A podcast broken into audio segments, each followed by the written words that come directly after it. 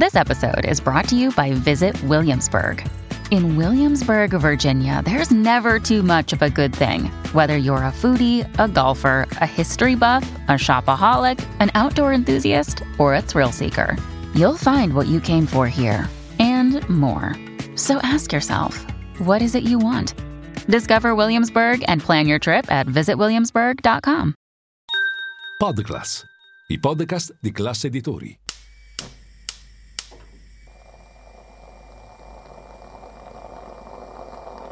Buongiorno dal gruppo Classe Editori. Io sono Massimo Brugnone. Oggi è mercoledì 20 settembre e queste sono notizie a colazione, quelle di cui hai bisogno per iniziare al meglio la tua giornata.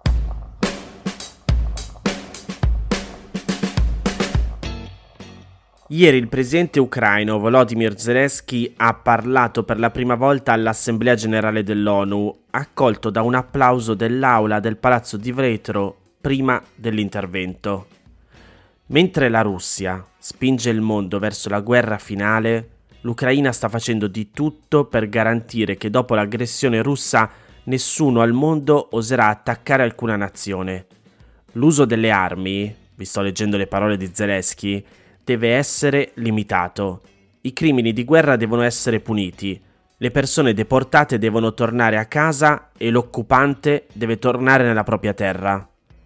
Zelensky ha poi accusato Mosca di genocidio per la deportazione dei bambini ucraini e ha lanciato un appello chiedendo di agire uniti nello sconfiggere l'aggressore. Ha poi annunciato all'Assemblea generale dell'ONU che il suo paese sta preparando un vertice mondiale per la pace al quale vuole invitare tutti i leader mondiali contrari all'aggressione dell'Ucraina da parte della Russia. A Hiroshima, Copenaghen e Jeddah hanno avuto luogo importanti discussioni e scambi sull'attuazione di un piano di pace e ora stiamo preparando un vertice mondiale sulla pace. Invito tutti voi, tutti coloro che non tollerano alcuna aggressione, a preparare congiuntamente questo vertice. Oltre al discorso di Zelensky, la platea dell'ONU ha anche applaudito Joe Biden quando nel suo discorso all'Assemblea generale ha condannato l'invasione russa chiedendo di stare a fianco di Kiev anche contro i potenziali aggressori di domani. Queste le sue parole. La Russia crede che il mondo si stancherà e permetterà di brutalizzare l'Ucraina senza conseguenze, ma vi chiedo questo se abbandoniamo i principi fondamentali della Carta ONU per placare un aggressore, qualche Stato membro può sentirsi sicuro di essere protetto? Se permettiamo che l'Ucraina sia sparita, l'indipendenza di qualche nazione sarà garantita? La risposta è no. Dobbiamo opporci oggi a questa palese aggressione per scoraggiare altri potenziali aggressori domani. Cambiando argomento, Biden ha parlato della crisi climatica, ha detto Fin dal primo giorno della mia amministrazione gli Stati Uniti hanno trattato la crisi climatica come la minaccia esistenziale che rappresenta non solo per noi ma per tutta l'umanità. Ondate di caldo da record negli Stati Uniti e in Cina, incendi che devastano il Nord America e l'Europa meridionale, quinto anno di siccità nel Corno d'Africa, tragica alluvione in Libia che ha ucciso migliaia di persone. Il presidente turco Erdogan invece si è impegnato a rafforzare i suoi sforzi diplomatici per porre fine alla guerra in Ucraina.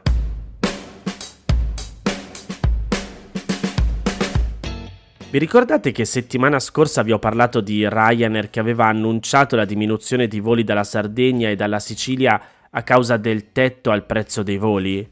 Ecco, Ieri il governo l'ha tolto, depotenziando di fatto l'impianto del decreto di inizio agosto. Come spiega il Corriere, la mossa arriva dopo settimane di pressioni delle compagnie aeree e in seguito al confronto informale con la Commissione europea. Da Bruxelles pare non abbiano utilizzato giri di parole per far capire a Roma che così come era scritto con l'imposizione di un limite al prezzo dei biglietti aerei il provvedimento violava le normative comunitarie e il Paese rischiava nelle prossime settimane anche una procedura di infrazione nello scenario più estremo. Il ministro delle imprese del Made in Italy ha commentato così, vi leggo le sue parole. Abbiamo proposto una revisione della normativa sui prezzi dei voli nel decreto asset anche perché qualcuno aveva erroneamente interpretato quella indicazione come un tetto alla tariffa, ma non è così. Nei miglioramenti che abbiamo apportato abbiamo dato più poteri alle autorità competenti nel settore per creare condizioni di mercato più competitive e trasparenti e per tutelare al meglio gli utenti. Non so se ve lo ricordate, il decreto che è stato scritto dopo un rialzo record delle tariffe aeree sia sui voli nazionali sia internazionali nella prima metà dell'anno, vietava la fissazione dinamica delle tariffe da parte delle compagnie se ricorrono congiuntamente le seguenti condizioni. 1. La fissazione è applicata su rotte nazionali di collegamento con le isole. Avviene o durante un periodo di picco di domanda legata alla stagionalità o in concomitanza di uno stato di emergenza nazionale. 2. Conduce ad un prezzo di vendita del biglietto o dei servizi accessori del 200% superiore alla tariffa media del volo. Ora l'impostazione cambia. Secondo il Ministero l'emendamento governativo, leggo tra virgolette, irrobustisce gli strumenti di prevenzione e contrasto della speculazione nell'ambito del trasporto aereo, affidando al garante per la concorrenza l'esame in concreto del fenomeno speculativo, dotandolo di penetranti poteri. L'antitrust potrà effettuare la verifica sulla sussistenza di pratiche concordate o di abuso di posizione dominante anche quando ad accordarsi o a coordinarsi non siano gli uomini ma gli algoritmi da essi commissionati. Resta da capire come farà il garante a individuare questo accordo tra sistemi informatici che peraltro non solo non comunicano tra loro ma sono protetti anche dalle norme internazionali. La nuova disposizione, però, proseguono dal Dicastero, affida all'antitrust il potere, a valle di una indagine conoscitiva presidiata da forti poteri ispettivi e, ove emergano fattori distorsivi nel mercato dei voli, di imporre misure strutturali o comportamentali che eliminino tale distorsione.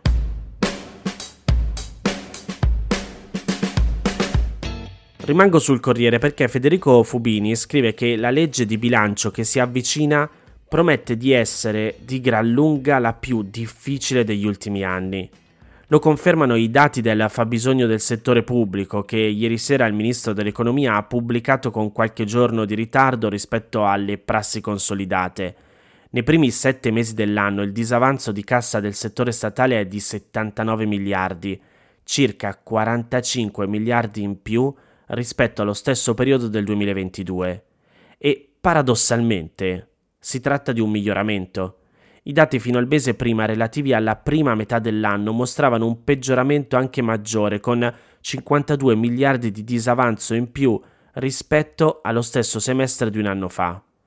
Non tutto è negativo come appare, se non altro perché gran parte dello scostamento ha motivazioni che erano da tempo piuttosto facili da prevedere L'aumento del fabbisogno risulta aggravato in primo luogo dal mancato versamento finora della terza rata del Piano Nazionale di Ripresa. Il bonifico della Commissione europea dovrebbe però arrivare nella prima decade di ottobre e ridurre così il fabbisogno di cassa di 18,5 miliardi. Inoltre iniziano a farsi sentire sui flussi finanziari dello Stato gli effetti dei crediti d'imposta accumulati negli anni scorsi a causa dei bonus immobiliari banche, imprese e famiglie stanno già godendo di quei diritti dei contribuenti a non pagare le tasse. Si spiegano così nei primi sette mesi dell'anno almeno una decina di miliardi di entrate mancanti rispetto a quanto sarebbe avvenuto senza l'impatto dei bonus immobiliari. Questi due fattori, rata in ritardo del PNRR e effetti dei crediti d'imposta, rappresentano nel complesso poco meno di 30 miliardi dei 45 supplementari di fabbisogno registrati fino alla fine di luglio rispetto allo stesso periodo del 2022. Il resto della differenza sull'anno scorso è di circa 16 miliardi, pari a quasi lo 0,8% del prodotto interno lordo. In parte potrebbe essere riassorbita entro la fine dell'anno in parte però andrà senz'altro ad alimentare un rosso nei conti dello Stato più profondo di quanto il governo immaginasse qualche mese fa. Gli obiettivi di un deficit al 4,5% del PIL per quest'anno e anche al 3,7 per l'anno prossimo sembrano ormai fuori portata, ancora prima che le agenzie statistiche Eurostat e Istat decidano se attribuire ai conti di quest'anno gli oneri del bonus immobiliari che dall'inizio dell'anno continuano ad accumularsi per decine di miliardi di euro. Con una crescita che si sta attestando a ritmi ben sotto all'1% all'anno, sia nel 2023 che probabilmente nel 2024, con l'inflazione in graduale calo e con l'onere dei bonus in continuo aumento, la questione non è più a quanto ammonti il presunto tesoretto nei conti. Lo spazio per questa o quella misura espansiva nella prossima legge di bilancio è ai minimi termini. Piuttosto il governo dovrà guardarsi dal rischio che il debito pubblico inverta la tendenza alla discesa segnata nell'ultimo paio di anni. Scrive in proposito nella sua ultima nota analitica di ieri Fabio Balboni, economista della banca britannica HCBC. Dopo un calo marginale quest'anno, il rapporto tra debito e prodotto interno lordo potrebbe riprendere a salire l'anno prossimo. La frenata dell'economia è sicuramente una delle cause della debolezza delle entrate fiscali che il Ministero dell'Economia cita fra le grandi cause dell'aumento del fabbisogno. Di certo c'è che nei primi sei mesi dell'anno gli incassi correnti sono cresciuti di appena il 4,1%, in termini reali e in proporzione all'economia, c'è in effetti una contrazione del gettito se si tiene conto di quando sarebbe dovuto essere con la crescita e l'inflazione accumulate nell'ultimo anno.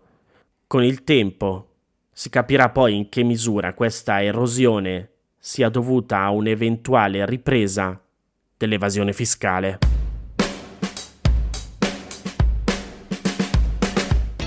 Queste erano le notizie a colazione di oggi. Se volete suggerirmi alcune notizie o mandarmi i vostri commenti su quelle trattate, potete scrivermi all'indirizzo notiziacolazione.it.